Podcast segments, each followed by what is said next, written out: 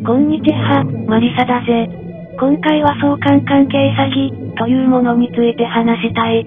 これは例えば、アイスクリームの消費量と、サメによる被害には相関関係がある、という類のもので、それ自体は事実だ。人は気温が高いほどにアイスクリームを食べる頻度が上がるし、気温が高い方が海に泳ぎに行くことも多くなる。だがしかし、これは単に相関関係がある、というだけであり、原因と結果の関係にはないのだぜ。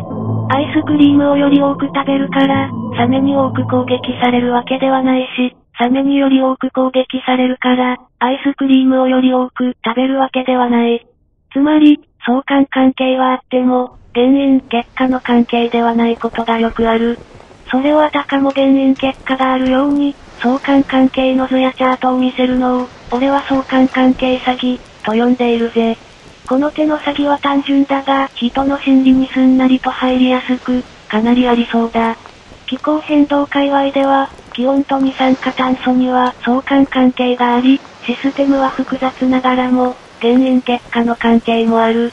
だがしかし、人類がここ150年間において、二酸化炭素排出量に大きく寄与した、と主張する人が未だに多いが、これは間違っている。二酸化炭素のほとんどは意外にも海水から放出される。あるいは、稀に噴火する火山の二酸化炭素排出量は桁違いだ。